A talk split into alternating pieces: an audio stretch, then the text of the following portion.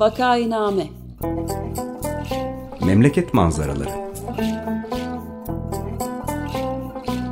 Hazırlayan ve sunanlar Güven Güzeldere, Ömer Madra ve Özlem Teke.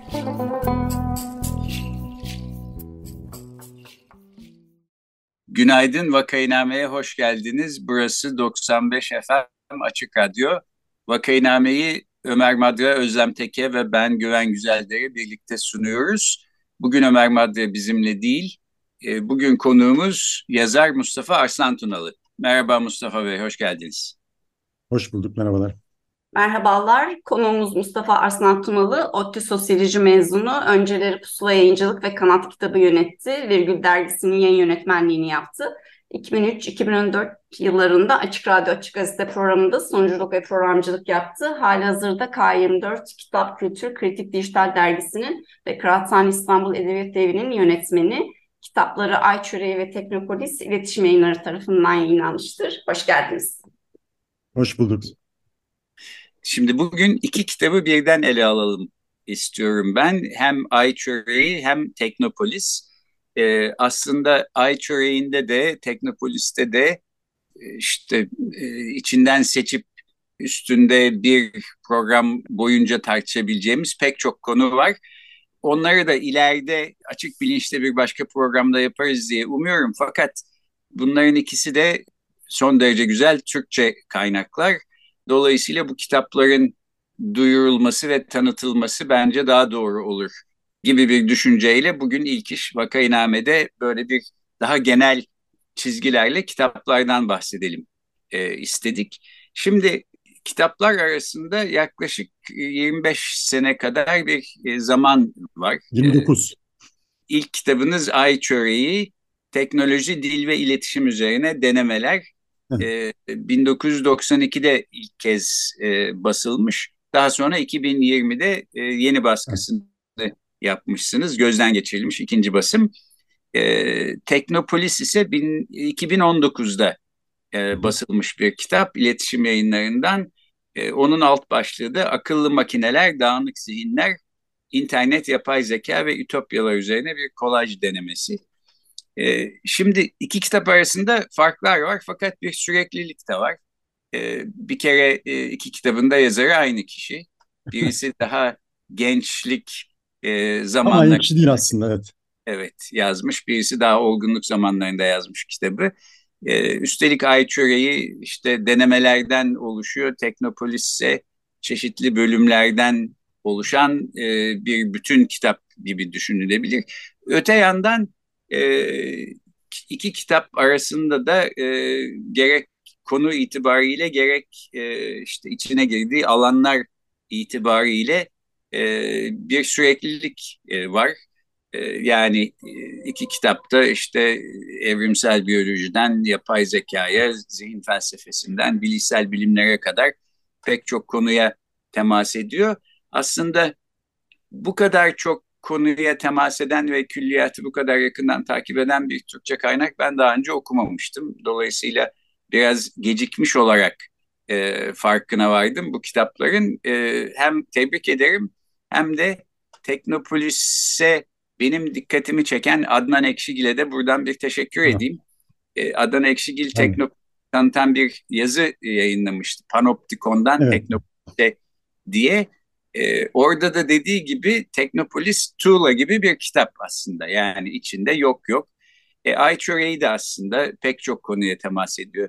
Ben şimdi bu e, kitapları belki hiç duymamış, görmemiş ya da görmüş ama okumamış olan insanlar açısından e, şöyle temel bir soruyla başlayayım. E, niye Ay Çöreği diye bir isim koydunuz ve neydi o zamanki düşünceleriniz? Daha sonra da e, ikinci kitabınızın adı Niye Teknopolis oldu? E, şimdi bir kere e, 1980'lerde yazılmaya başlandı Ayçeri. O zaman epey gençtim tabii. Ee, şey e, mesele şu. Ben e, bilgisayar bölümünde okumaktan mutsuzdum. E, ve e, pek çok şeyle mesela felsefeden, antropolojiden dersler alıyordum. Birbirinden farklı iki dünya olduğunu görüyordum. Hem arkadaşlarımdan hem e, öğretim üyelerinden hem çevreden. bu iki dünyanın bağdaşması gerektiğini düşünüyorum. O sırada iki kültür adlı kitabı okumamıştım. Haberim bile yoktu. Amerika'yı yeniden keşfetmeye çalışmışım denebilir. Yani bu ikisini birleştirmek. Çünkü e, tek bir dünyada yaşıyoruz. Yani teknolojinin dünyası bambaşka, geriye kalan kültürün dünyası bambaşka değil. Bu e, ikisini birleştirme çabası e, idi e, Ay Çöreği. E, isim de tamamen e, rastgele, ağırbaşlı bir teknolojik isim olmasın, korkutmasın diye. İçinde bir e, işte e, Ay ve Çöreğin yan yana geldiği bir paragraf var. E, ona şimdi onu söylemeyeyim. Ona istinaden Ay Çöreği koydum. Yani böyle kerli felli ciddi kendini ciddiye alan bir şey olsun istemiyorum. Zaten Teknopolis'e göre Ay Çöreği epey benim gözümde şu anda zıpır bir metindir. Yani biraz daha kelime oyunları falan fazladır. E, daha sonra yayınlandıktan sonra da bundan epey utandığımı hatırlıyorum o sırada. Teknopolis ise şu e, yine aynı güdüyle yazdım. Yani e, bunların bir arada düşünülmesi, bu konuların bir arada ele alınabilmesi, e, birlikte düşünmesinin önemli olduğunu düşünüyorum hala. Teknopolis'in konusu esasında ütopyalar. Ama bu ütopyaları teknolojilerin, değişik teknolojinin şu anda en çok konuşulan teknolojilerin kantarında tartmaya çalıştım. Bunlar da yapay zeka ve internet teknolojileri bildiğimiz gibi. Yani e, teknolojinin ütopyaları mümkün kılma ihtimali üzerine kitap. E, şu anda Teknopolis'te yaşıyoruz. Yani bir e, tamamen teknolojiyle çevrelenmiş bir dünyada yaşıyoruz ve bu yeni değil. Kitabın temel iddiası da bu zaten. Yani biz e, hatta insan olmadan itibaren teknolojinin içinde yaşıyoruz. Yani insan teknokültürel bir varlık. E, Teknopolis'te biraz daha e, bütünsel olmaya çalıştım. Yani kitapta bir taraftan sanki serbest çağrışımla metin ilerliyormuş gibi görünür ama üst taraftaki başlıklara bakarsanız e, metodik bir tarafı da vardır. Ya da ben öyle umuyorum diyelim. E, tamam peki. Ay Çöreği 1992'de ilk baskısını yapmıştı. Daha sonra siz 2020'de yeni bir gözden geçirilmiş baskı yapmışsınız. Diyorsunuz ki acaba bunu değiştireyim mi? Çünkü 1990'larda hatta 80'lerin sonundan itibaren yazılmış bir kitap ile işte 2010'larda yazılmış bir kitap ister istemez farklı olacaktır. Dünya değişiyor, siz değişiyorsunuz filan. E, fakat e, işte çok fazla dokunmadan bir takım ufak tefek değişiklikler e, haricinde aynı tutarak e, öyle ikinci baskı yapayım evet. diye vermişsiniz. Bence de aslında doğru bir şey olmuş. Çünkü 1992'de basılan bir kitap için bence Ayçöre'ye çok öncü bir kitap. E, o halini akılda tutarak okumakta herhalde fayda var. Evet. Ve değişiklik yaptığım yerleri de köşeli parantezler içindeki dipnotlarla gösterdim. Yani e, daha sonra arkaya dipnotlar yazarak o zaman 92'den önce yazdıklarım hakkındaki fikirlerimi ekledim. Biraz da resim ekledim. Bunlar hep böyle rötuş yapma isteğini resime yönlendirerek metin üzerine dokunmamaya çalıştım. Evet.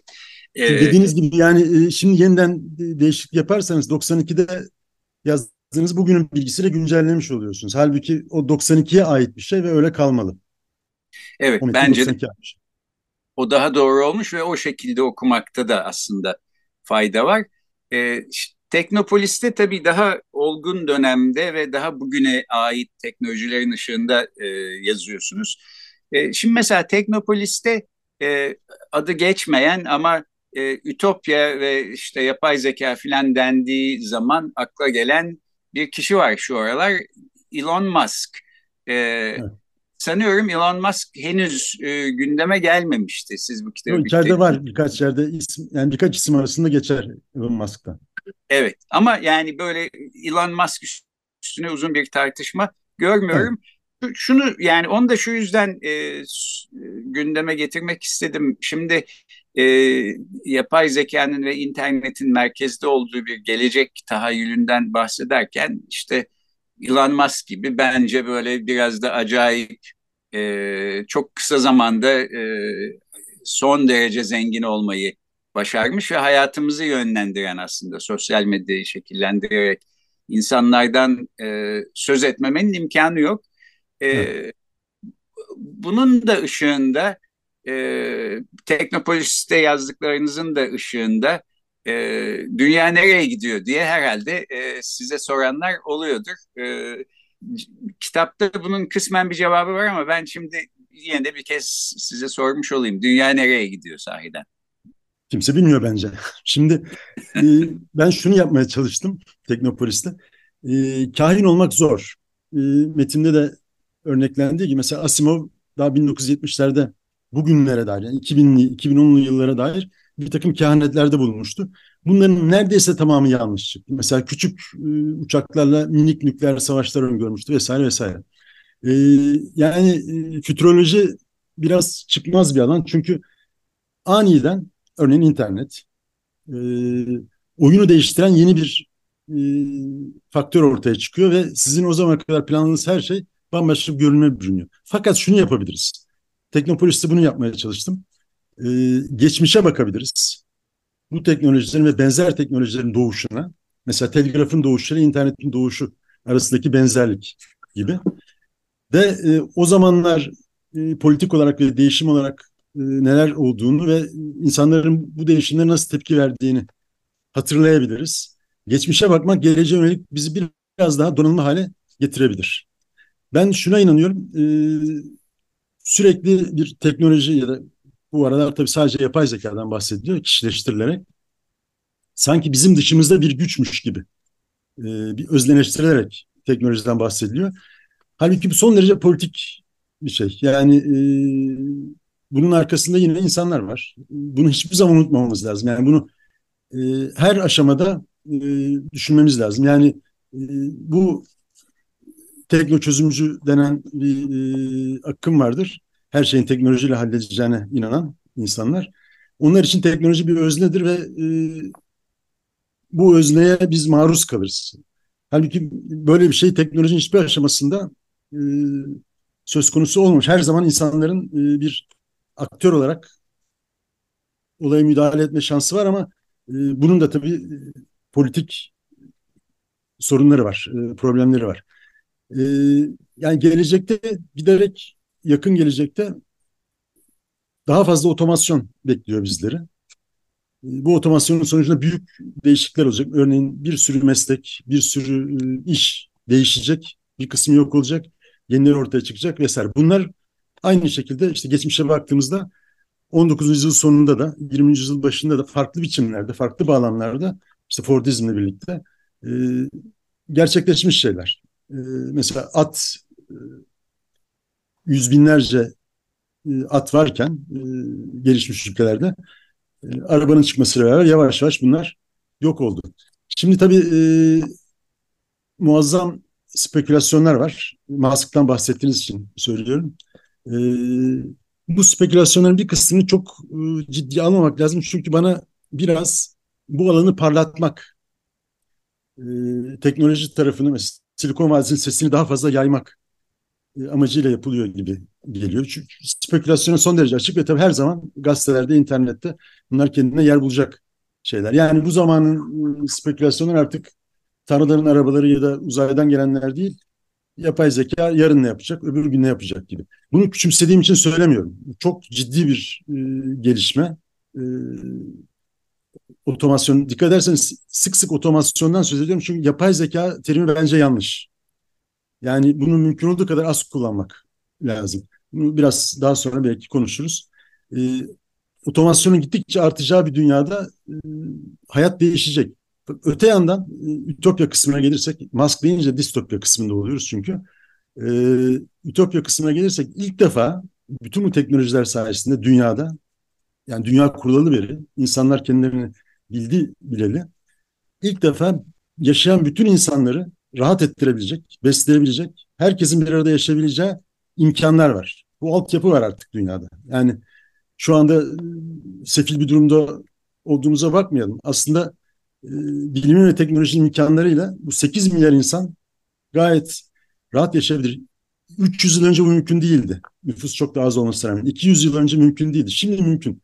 Ama bir taraftan mümkün değil. Niye? Bu çünkü e, politik e, bir şey ve ancak e, mücadele ederek kazanılabilecek bir şey.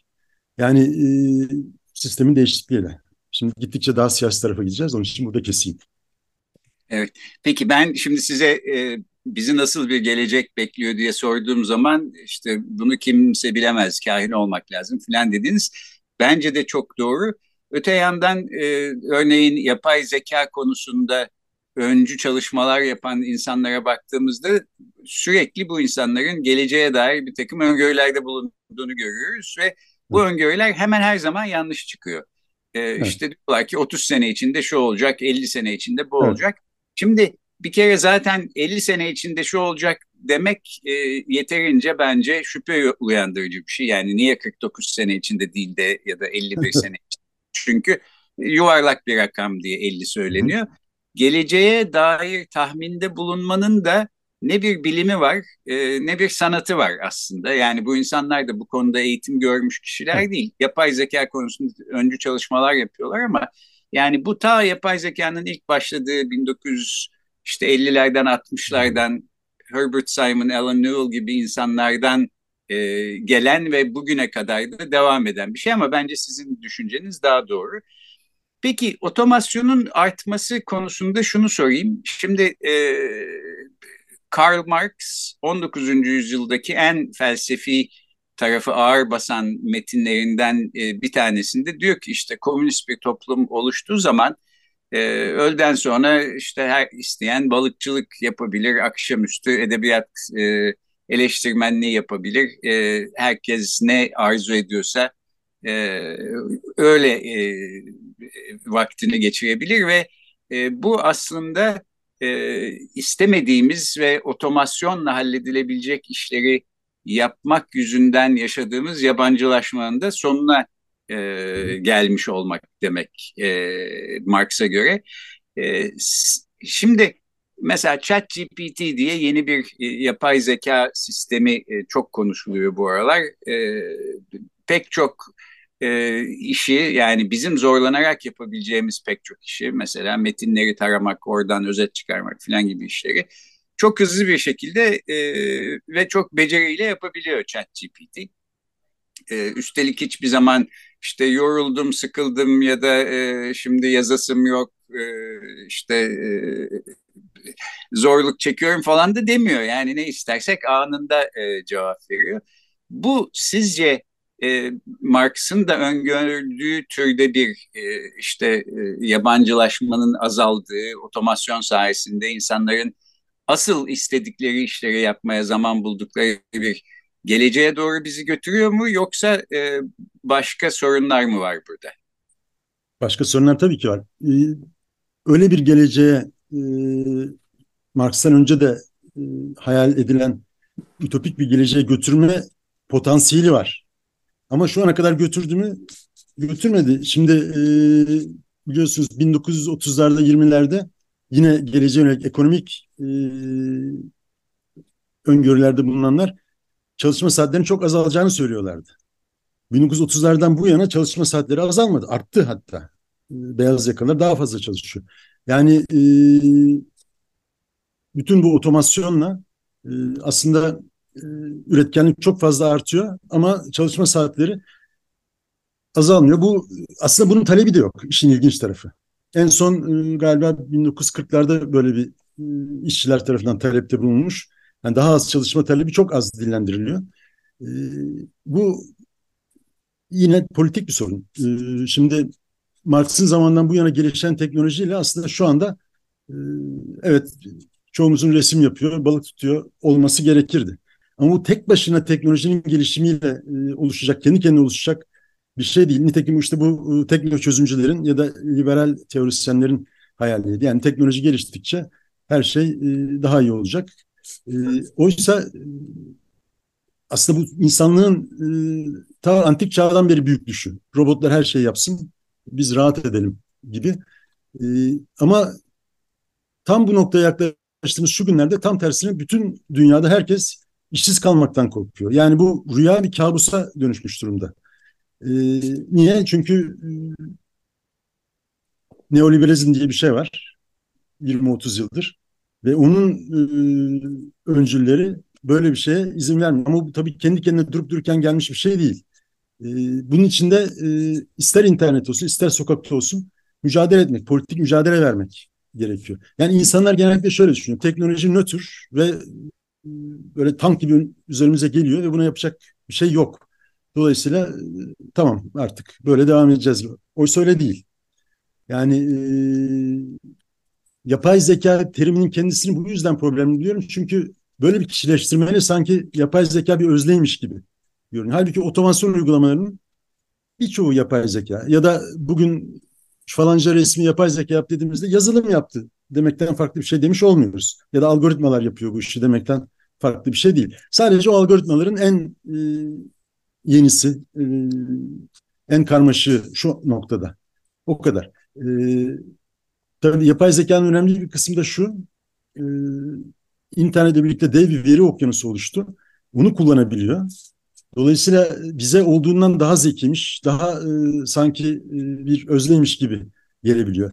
Yani onu da yapay yapay zeka terimiyle e, dile getiriyorlar. Yani çeviri uygulamalarında olduğu gibi bizim e, insan çevirmenlerinin e, yaptığı çevirileri alıp bunları depolayıp o veri okyanusundan geri çekmek. Yani burada aslında yapay zekanın yaptığı az şey var. E, dolayısıyla otomasyondan e, hatta sibernetikten bu eskimiş bir terim artık kimse kullanmıyor. Ama sibernetik dendiğinde kastedilen şey 1950'li yıllarda buydu. E, yapay zeka tamamen özneleştirilmiş ve e, fütüristik spekülasyonlara bir arada ele alınan, onları çağrıştıran bir kavram olduğu için mümkün olduğu kadar az kullanmak gerektiğini düşünüyorum ve en ileri uçtaki yapay zekadan bahsettiğimizde de e, yani insan gibi düşünen e, makinelerden bahsettiğimizde de yapay bilinç kelimesinin kullanılmasını e, öneriyorum. Yani ben öyle kullanıyorum daha doğrusu. Evet yani yapay zeka terimini e, işte öne e, atan ilk kişi bir matematikçi yapay zekanın da kurucularından John McCarthy. Niye yapay zeka dedi veya artificial intelligence diye çevir, e, önerdiği terim niye mesela yapay akıl değil de ya da yapay bilinç değil de yapay zeka olarak e, Türkçeleştirildi. E, ondan emin değilim ama bence çok haklısınız. Yani yapay zeka sanki tekil bir özneymiş gibi düşünülüyor ve yapay zeka şuna ne der, işte burada ne yapar falan. Halbuki yapay zeka bir anlamda işte biz ne yaparsak o teknolojiyi e, yönlendiren insanların elinde. Öte yandan tabii teknolojiyi yönlendiren insanların böyle Elon Musk falan gibi insanlar olması endişe verici. Siz de e, Teknopolis kitabında buna benzer e, eleştirilerde bulunuyorsunuz. Ben oradan son bir şey söyleyeyim. Teknopolis'te e, teknolojiyle dini inancın ilişkisinden de söz ediyorsunuz ve aslında evet. bunlar düşünüldüğü kadar birbiriyle karşıt olmadığını da söylüyorsunuz. Biraz bunu da e, açar mısınız? Tabii. Yani e, teknoloji dediğimiz şey e, biz teknoloji dediğimizde en son teknolojiyi düşünürüz. Mesela herhangi birine sorsanız teknolojiden söz ettiğinizde nükleer santralleri, yapay zekayı, şunu bunu e, düşünün. Tekerleği düşünmez mesela. Sapan düşünmez. Saban düşünmez. E, çünkü en yeni teknoloji her zaman teknolojidir. Diğerleri görünmezleşir. Mesela bugün elektrik e, e, görünmez bir teknoloji. Ancak kesildiği zaman hatırladığımız bir şey. Problemli bir alan değil. Onun için de yapay zeka uzmanlarından bir tanesi yapay zeka yeni elektrik adını veriyor ki bence çok hoş. Bütün e, nasıl elektrik bütün e, uygarlığın çehresini değiştirdiyse yapay zekada öyle değiştirebilecek bir gizli güce sahip. Ee, ve e, kendi dışında pek çok yeni gelişime ışık tutabilecek şekilde. Şimdi teknoloji dediğimizde daha insan insan olmadan yani milyon yıl önce var olan bir şeyden bahsediyoruz. Yani insan Desmond Morris'in çıplak maymun diye bir tanımı vardır insan için. Maymun olabilir ama hiçbir zaman çıplak değildi insan bence. Yani insan her zaman kültür denen bir kozanın içindeydi. Her zaman teknolojisi vardı. Her zaman aletleri vardı. O aletleri tasarlamaya çalışıyordu. Daha e, bırakalım homo sapiens'i insansı yaratıklar da bunları kullanıyor. Dolayısıyla biz teknoloji iç içe yaşayan bir bakıma doğal olmayan bir türüz. Yani e, mesela kedilerin kendilerini kendi kendilerini evcilleştirdiği söylenir. İnsan da kendi kendini evcilleştirmiştir. Ve e, her zaman doğduğundan beri kendini bildi bile teknolojiyle yaşamaktadır. Teknolojinin büyüyle bir ilgisi var tabii. Çünkü e, yeni bir teknik geliştirdiğinizde o insanlara büyü gibi geliyor. Onun gerçekten bir mekanizma e, tarafından işletildiğini bilseler bile Nitekim sihirbazlar onun için çok çekicidir. Yani o an inanırız biz, inanmak isteriz. Bir hile vardır onu da biliriz. E, dolayısıyla e, teknolojiyle bilim arasında özellikle büyük bir fark var. Biz her zaman bilim ve teknoloji deriz. Bu ikisi bir arada düşünürüz ama bilim çok yeni bir şey. 500 yıl. Öbürüsü teknoloji dediğimiz şey birkaç milyon yıl. Ve büyü ve sihir ve din de öyle. Yani inanışlar da öyle. Çünkü dünyayı anlamak için e, sürü insan olduğumuzdan ancak onu kişileştirerek anlayabiliyoruz. Çünkü insan zekası grup içi davranışlara özelleşmiş bir zekadır. Yani gruptan kim benim yiyeceğimi çalacak, ben kimin eşini e, oradan alabilirim vesaire vesaire. Yani grup içi stratejiler çok önemli. Dolayısıyla bir etki olduğunda bir kafama birisi kafama bir darbe aldığımda mutlaka bunu birisi yapmıştır. Gök gürlediğinde onu birisi yapmıştır. Kişileştirme ve e, bunu insan dışı ama yine insana benzeyen bir faktöre yorma eğilim var.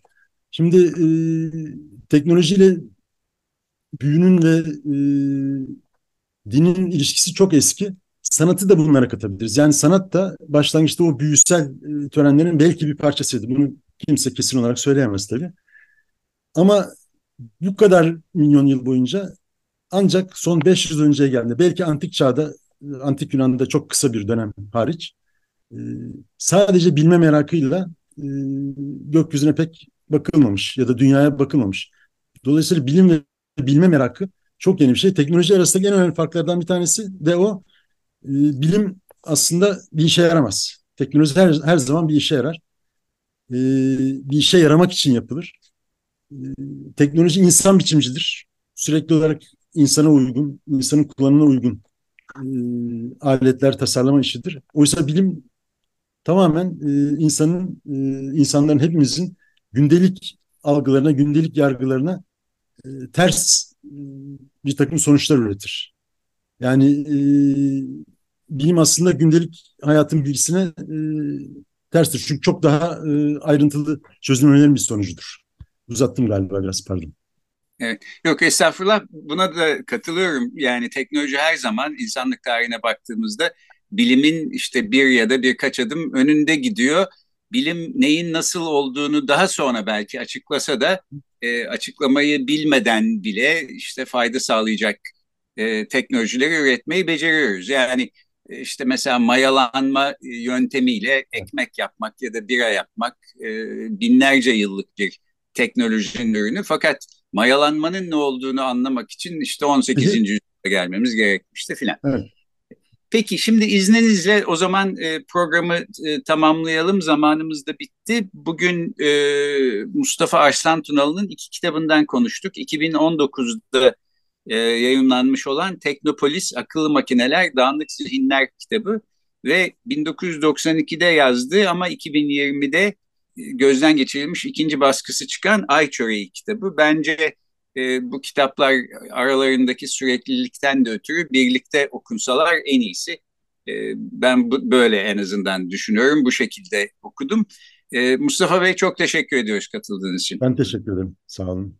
Teşekkür Peki. ederiz. Hoşçakalın. Hoşçakalın.